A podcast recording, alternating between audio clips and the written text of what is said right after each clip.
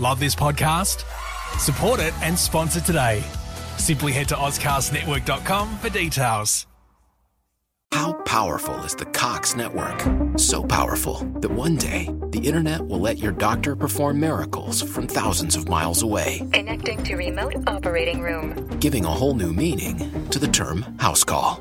Operation complete. The Cox network, with gig speeds everywhere, it's internet built for tomorrow, today. Cox, bringing us closer. In Cox serviceable areas, speeds vary and are not guaranteed. Cox terms apply, other restrictions may apply. There's three sides to every story. There's my side, your side, and the truth. Which Kelly are you? Edward. People call me Ned. I photograph what my conscience asks me to. Len, they want to have him in the movie! Mad Max 2. It's my kind of movie. Shut up! Shut up! Your friend can't come backstage. Oh, he's disabled. I'm his carer. You're blind. He's an equal opportunity employer. The kids who are sick cannot do the hip hop anymore. G'day, folks, and welcome to another episode of The Curb. My name is Andrew Peirce, and this is the podcast that takes a look at Australian culture and says, hey, take a look at this, folks, and celebrate as much as you can. This podcast is proudly recorded on the lands of the Whadjuk people of Perth region, and I pay respects to their elders, both past, present, and emerging. On this particular episode, I take a moment to have a look at a new Australian book, Lakesedge, written by Lyndall Clipstone, who is from Adelaide, and she joins me to discuss this particular book, which is out in Australian bookshops right now, August 31st, 2021. So head along to your local bookstores or at least order it online if you are in a lockdown area and pick up this fantastic book. Let me just read the blurb on the back because that's a great way of uh, getting to know what Lakesedge is all about. When Violeta Graceling arrives at the haunted Lakesedge estate, she expects to find a monster. She knows the terrifying rumors about Rowan's uh, Sylvanan, uh, who drowned ent- his entire family when he was a boy. But neither the estate nor the monster are what they seem. As Leta falls for Rowan, she discovers he is bound to the Lord Under, the sinister death god lurking underneath in the black waters of the lake, a creature to whom Leta is inexplicably drawn. Now, this is a really fantastic book, and it is uh, it slips into the young adult genre uh, and is a fantasy gothic romance, which I highly recommend seeking out. And look, I won't beat around the bush. I really enjoyed reading this. I was given a review copy from Pan Macmillan, and uh, also given the opportunity to talk to Linda Lyndall herself about writing the book and what it means to have your first book out in the world, and also what goes into creating a world building narrative like this. I hope you enjoy this discussion as much as I did talking to Lyndall about it, and I hope you enjoy reading Lakesedge as much as I did too. Uh, I will stick a link in the show notes uh, to Lyndall's website where you can listen to the Spotify list and check out the Pinterest page that I touch on at the end of this discussion. There is a slight spoiler question near the end of this discussion, um, but I believe that it doesn't really skew how you enjoy the book. Um, I tried to kind of skirt around the narrative as much as possible because I do feel that this is a book that is enjoyed uh, discovering for your first time by yourself. Uh, and I know that if you have a, uh, a teenager in your life, they're really going to enjoy this. And me, as an adult, a 37 year old man, I really enjoyed it too. So this is a book that kind of hits for all ages. Anyhow, enough from me. Let's jump into the interview with Lyndall.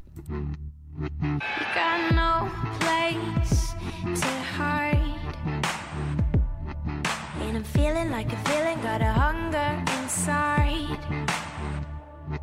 One look in my eyes. And you're running cause I'm coming, gonna eat you alive. First of all, how does it feel to, to be on the launch day, to have your book out in the world? It's got to be pretty exciting. It feels really good, actually. It's sort of funny because I didn't expect that I'd feel very different. But yeah, like today it does definitely feel very exciting and it's kind of surreal to have this story that I've worked on for so long actually out in bookstores and I'm looking forward to going out and finding copies and seeing it on shelves and stuff. So yeah, I feel very happy and emotional thinking about like my teenage self and how proud she would be to have a book published.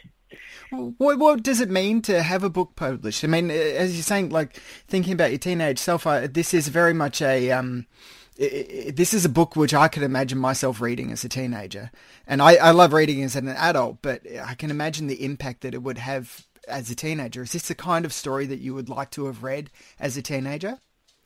Yeah, very much so. I mean, I think I sort of wrote it with the stories that I would have loved as a teenager in mind and kind of wrote it for like my teenage self.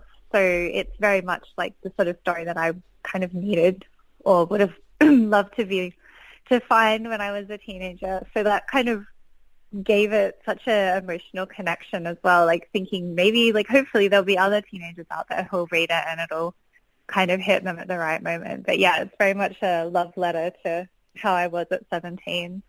Yeah, yeah. Can you talk about how this story came about? Because I understand it started off as a, a, short story and then evolved from there. Um, how did that kind of? How did you transition it from, you know, a short thing to something that is big and is expanding over over multiple books? How did you do that? Um, well, lots of work, lots, lots of revisions, and lots of time.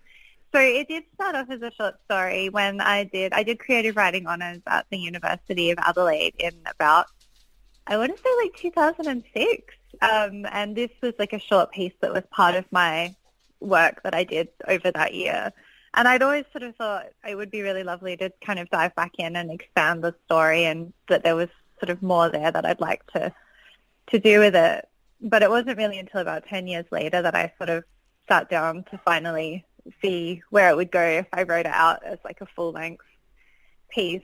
So it sort of was like a lot of a lot of time percolating and maybe like revisiting it every now and then to write down a few ideas and then finally it just was the right time I suppose for it to all come out. But between that first draft and the final version I did lots of revisions with my agent and then lots and lots of revisions with my US editor and lots of work with all of the teams because I have a publisher in the US and the UK, and then obviously Pan Macmillan in Australia, who it's being published with today. So, yeah, it's like it feels sort of like it's kind of amazing to finally see it all finished. It feels like I've been working on it for so long, mm. and it's really lovely to see how it's sort of been so refined and emerged into this like final form with all of the help of like the people who've worked on it with me. Yeah, it's it's great to to hear. I mean, certainly, like as a writer myself, I know what it's like to have things kind of sitting in your mind for a long period of time, and you, you are living in that world uh, and and experiencing that world, which kind of makes it feel all the more real. Um, what's that like for you to have kind of experienced this world for so long and been thinking about it and and you know working on it for so long and you know, how does it feel to have effectively lived in the world where the characters that you've created um, are living in?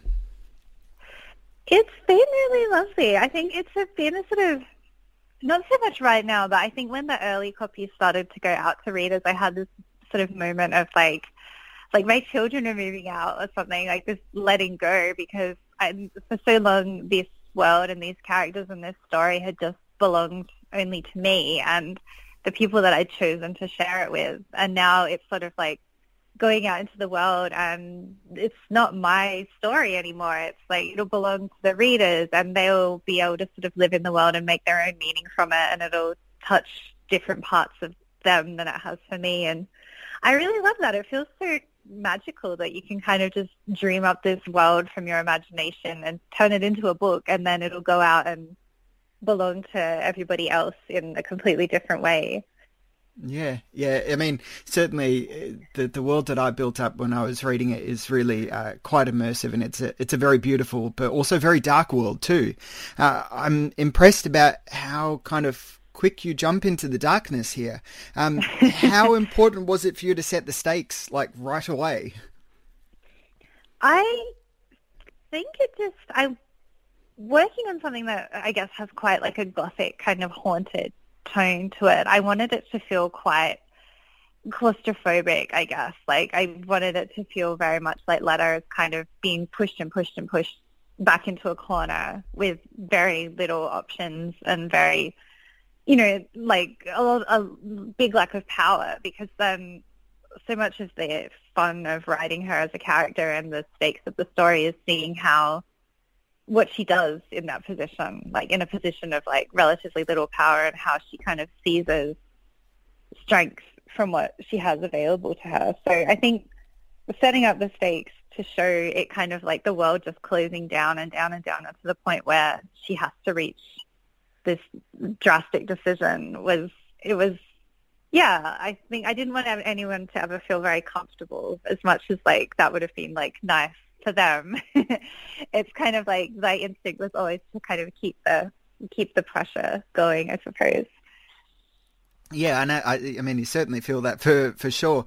One of the things which I, I really respect and admire as well is that uh, on your website you have a list of the the content warnings that are in Lakesedge. Uh, can you talk about the importance of that for new audiences coming to your work and, and approaching this particular narrative? It's not like it's a spoilerific kind of um, warning at all. It just gives you a, a guide of, hey, these are the things that are going to be touched upon in this particular story. I think writing for younger readers, I felt a little bit of a responsibility to make people aware that there was content in there so that like they could be prepared for it or choose, you know, like people can make their choices about what they mm. can, are and are not comfortable with. And so based on like a lot of the magic system being based on sacrifice and some of the things from Rowan's past, like it, I did feel like I wanted to give people a warning that those issues would be there just in case. It didn't feel like something that I wanted to spring on people, I suppose. Um, yeah, but at the yeah. same time, it felt important to me not to shy away from those sort of heavy topics like grief and self-harm and things like that. Yeah, and I'm glad that you you don't shy away from them because you know certainly as a teenager myself, th- those were things that I was going through, and you know seeking out books or movies or entertainment of some form that uh, has that kind of uh, that those themes in there really helped me personally deal with that and certainly reading this made me understand okay this is going to be really helpful for for some people going through something similar and seeing how uh, a hero or a character that they can possibly relate to gets through this is really helpful. Was that ever in your mind while you were writing this? I think I wanted to make sure that I portrayed it in like a, a sensitive way, um, even though like a lot of the darker themes are part of the world building, I suppose, and the magic system. I didn't want it to be like a set dressing kind of gratuitous, you know, just something that was there for shock value. I tried mm. very hard to sort of portray a lot of the deeper issues as something quite sort of sensitively handled. I mean, I'm only drawing from my own you know, my own understanding and my own personal experience. But I hope that I could, I, that I've done a job where I've portrayed it in like a sensitive manner and that people will find sort of a, maybe like a solace or something in it that will be like a way of reflecting back on themselves or something like that as they read it. Yeah.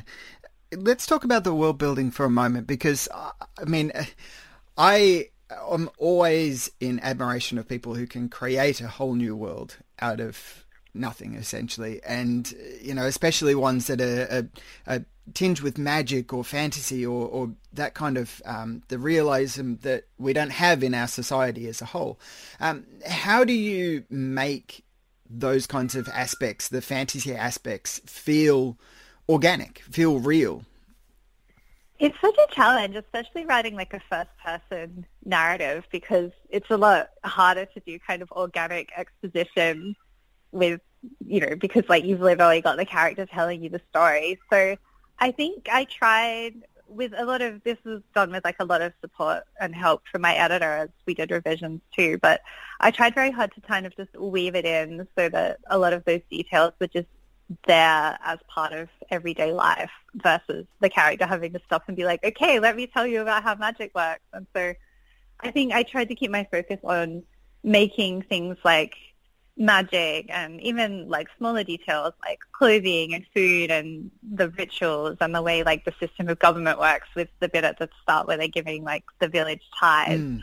I just tried to make that all sort of just part of the the background to the story, so that it felt very real and part of the world. But it was a lot of fun building it all and trying to like work out the the way the magic system could be sort of explained in an organic way, and hopefully I achieved that. I think there's always like this kind of it's always a bit clumsy trying to give all of those details, but it was it was definitely a lot of fun building the world and including all of the little details like the food they ate and the way their clothes looked and how people do the magic system and things like that.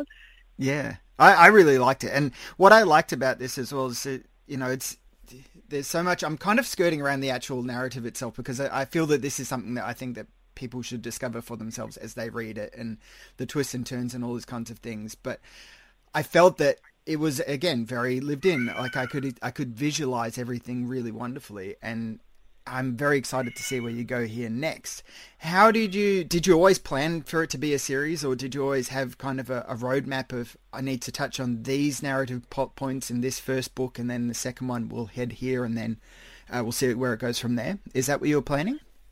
No, it was actually I sold it as a standalone, and I was lucky enough to sell a two book deal, but my publisher in the US, we never really discussed like what the second book was going to be. So I kind of just assumed that it would be a standalone. So I'd, you know, do Lakesedge and then another standalone. And when I mentioned it to my editor, I said, did you want to see like a plan for my next book? And she said, oh, we were thinking that if Lakesedge does well enough, we'd like to make it into a series. And so I thought, oh, okay.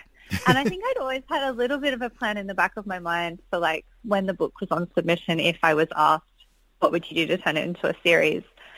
I'd had this sort of vague idea of like, oh, well, I'd take the last chapter and put it at the very end and then I'd stretch these things out and see if I could explore them over like a whole book.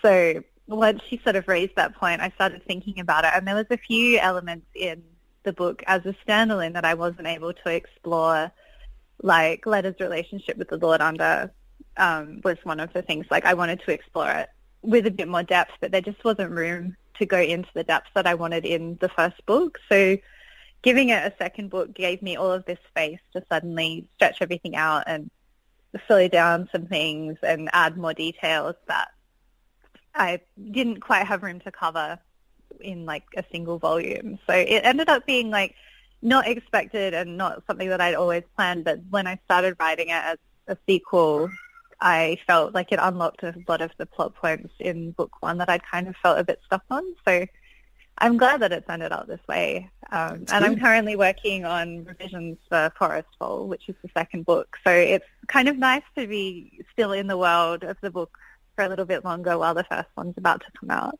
Yeah, yeah, I can imagine. And I mean, I don't mean to, to look so immediately to the next one, but it's just because having finished it, I'm like, I'm very excited to see what goes on next. so it's like. Yeah, I think it ends like a good point to hopefully keep people engaged. And it's, yeah, it's funny to think now everyone has to wait like a whole year to find out, but hopefully it will be worth the wait. It'll be fun to be back here next September waiting for the second book. Yeah, but a year, a year is, you know, years tend to go by pretty quickly nowadays. So it it That's it, true. it will be here before we know it, and I'm very excited for that. Um, one of the key aspects that I'm really curious about as well is, of, of course, this is a is very steeped in gothic romance, and it, it touches on a lot of those themes really, really wonderfully. Uh, and as a fan of the genre, um, both literary and uh, you know in, in cinema and things like that, I'm I'm curious as to uh, what draws you personally to the genre and what, what kind of uh, aspects of the genre are the ones that you really enjoy working with? I've always really loved sort of dark fantasy, fairy tale, gothic type stories. I was like a very committed teenage goth kid and very into like sort of early 90s gothic fiction like Anne Rice and Poppy Z. Brite and things like that. And I think it's just always been something that's really drawn me, partly just the aesthetic to it and maybe the heightened intensity of emotion. Writing about characters' sort of emotional journeys has always been one of my favorite things to focus on and I really love how interior all of the character development and story development in gothic fiction is because it's quite a internal psychological small world kind of storytelling. So I think I've always just kind of gravitated to it because of that. And it's, I suppose, in part inspired by a lot of the Gothic books that I adored growing up and films and you know like the work of Tim Burton and the um, Bram Stoker's Dracula film mm. from the 90s and things like that. There's just, I don't know, I was talking to someone the other day and saying how, like, I think the 90s and early 2000s just had this really wonderful range of, like, very inspirational kind of dark fantasy type media. And so maybe it's just being like a, a product of my environment or something. I don't know. But yeah, I, I, I really love it. It's just such a nice sort of place to write, especially young adult books because you know, like a young adult kind of story is always quite emotionally focused. Well, not always, but can be quite emotionally focused, especially when dealing with things like striking out on your own for the first time or solving like a big problem or falling in love. And so putting it in a gothic setting seems to do really well to play off against that. Mm. Yeah, I mean, uh, bringing up Dracula, especially that version, is um, that's one of the films that came to mind, and and also Crimson Peak as well. Yeah, uh, Crimson Peak definitely. Yeah. Like, I love all of Del Toro's films so much. He's just got such a beautiful visual eye, and between like Crimson Peak and Pan's Labyrinth, I think the two of those were quite inspirational for me. Yeah, very much so. And and I think I don't know if I feel like this is possibly a bit of a spoilerific question. So if people are listening and they they want to kind of uh, not go further, then but I, I just kind of want to talk about the allure of darkness, that that romance there that that kind of is is within the text and um you know the the the kind of the person that maybe we probably shouldn't be falling for and and things like that what was the the, the creation of uh, characters like that um, who are kind of built up in the world really brilliantly. Um, where was that kind of uh, that interest in, in drawing out that kind of relationship in this particular story here? I think I've always just really, really enjoyed like a monster slash villain romance. I mean, I like remember being really, really obsessed with like Phantom of the Opera and mm. um, Silence of the Lambs between like Lecter and Starling and um, even Beauty and the Beast and Labyrinth when I was quite young watching those and sort of, you know, being very disappointed when the Beast turned back into a prince. I was like, oh, Same. I like him better yeah. and when Sarah didn't stay in the Labyrinth, I mean, it made complete sense for her not to, but at the same time I was like, oh, I would have stayed. So I think it was really fun just to explore that type of romantic dynamic. And I kind of got to go in two sort of directions with it because there's two kind of monstrous characters and both of them represent a very different versions of monstrosity. Like, so that was a lot of fun to have like the real actual villain monster and then the kind of monster romance interest who is still quite monstrous, but like emotionally there's a different resonance to him. And yeah. again, I think it just gave so much scope for like that really lovely like emotional character arc and that sort of thing that I really enjoy focusing on. Yeah, I, I felt that too, and I, certainly, um, you know, coming back to the, the thinking of the '90s aesthetics, like this only just kind of come to mind now, but there was always in the '90s films, at least, there was always this kind of push for, oh, the bad boy and all that kind of stuff, and they were always really terrible people. But here, that that kind of narrative is kind of it's matured in a way that I really respect and, and enjoy because uh, there there's still you know there's still an aspect of evil there, but you can understand who they are in a way, uh, which is really yeah. nice to see. Yeah, I think it was really important for me to write a book that kind of made Leta quite empowered, even though she is kind of like her whole arc is that she has very little power, but I didn't want her to be kind of falling for this terrible, you know, like terrible person who treated her badly. And even though Rowan's kind of like, he's quite rude at the start, at least, like when she asks, like someone asks her name and he's like, oh, she's no one, don't worry about it.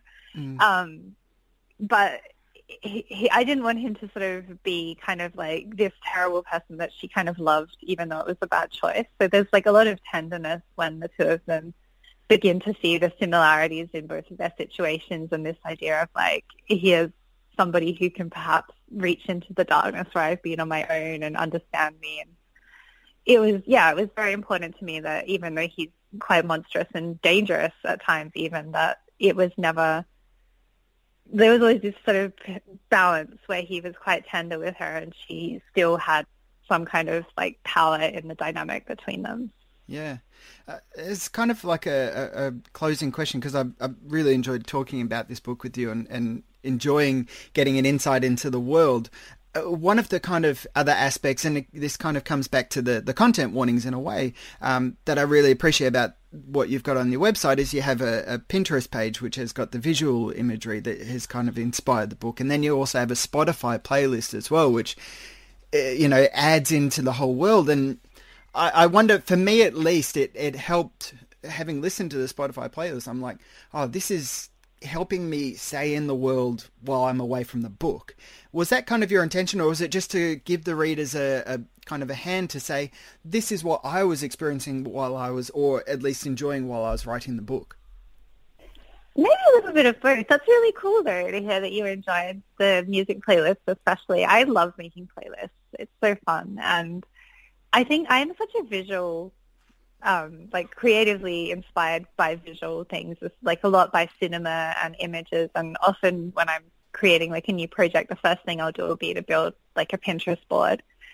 And I just, I think it was my way of trying to sort of show a little bit of insight into like what was going on inside my mind and visualization of the story. But I really, I always really enjoy seeing other authors' versions of their inspiration boards and listening to music playlists for other books. So it was fun to be able to create one of those to go along with mine as well.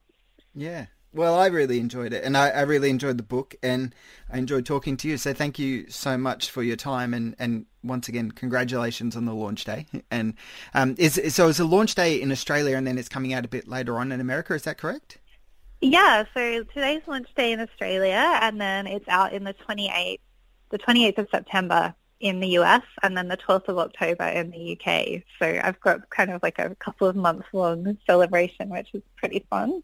Well, certainly, you know, make sure you uh, you you wallow it and celebrate it as much as you can, and, and remember all the good moments because um, this is I feel this is going to be the start of a really great, exciting career. So I'm I'm really excited to see where you go from here. Yeah you. It was lovely to chat with you. I'm so glad you enjoyed reading the book. Yeah, thank you very much. And um, I will certainly say thank you to Pan Macmillan as well for sending me the book and and letting me know that I could have a chat to you as well. I appreciate that too. no, they've been lovely. They've been such a dream publisher to work with. I feel really lucky to have such a great Australian publisher for my stories. Yeah, that's fantastic. All right, Linda. Well, you have a great day and really, um, again, once again, celebrate today and enjoy every moment of it. You you deserve it. I will. Thank you. Cheers. No worries. Okay. okay. Bye. Bye.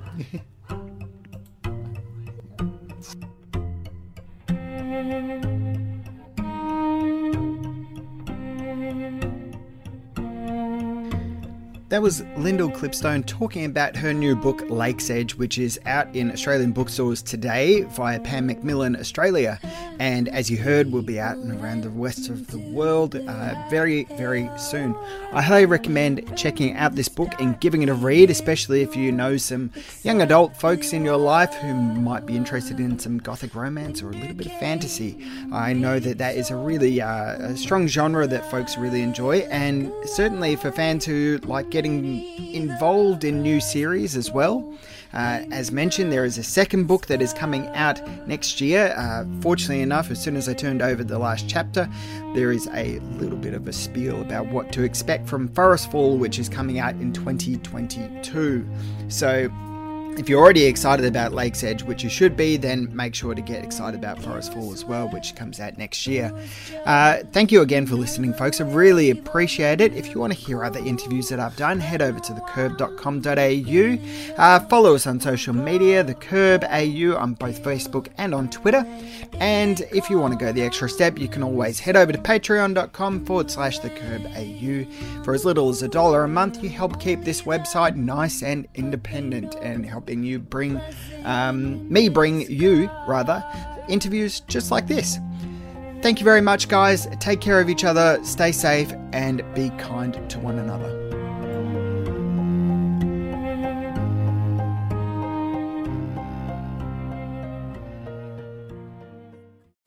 Love this podcast? Support it and sponsor today. Simply head to AuscastNetwork.com for details. Let Safeway help you unleash your glow with your favorite personal care products. Right now at Safeway, get great deals on all your favorite personal care products, like Head & Shoulders Base Shampoo, Crest 3D Whitening Toothpaste, Listerine Antiseptic Mouthwash, Sensodyne Sensitivity Fresh Toothpaste, Degree Women Antiperspirant Deodorant, or Soft Soap Liquid Hand Soap. Visit Safeway.com or head into your local Safeway store for more deals and specific details.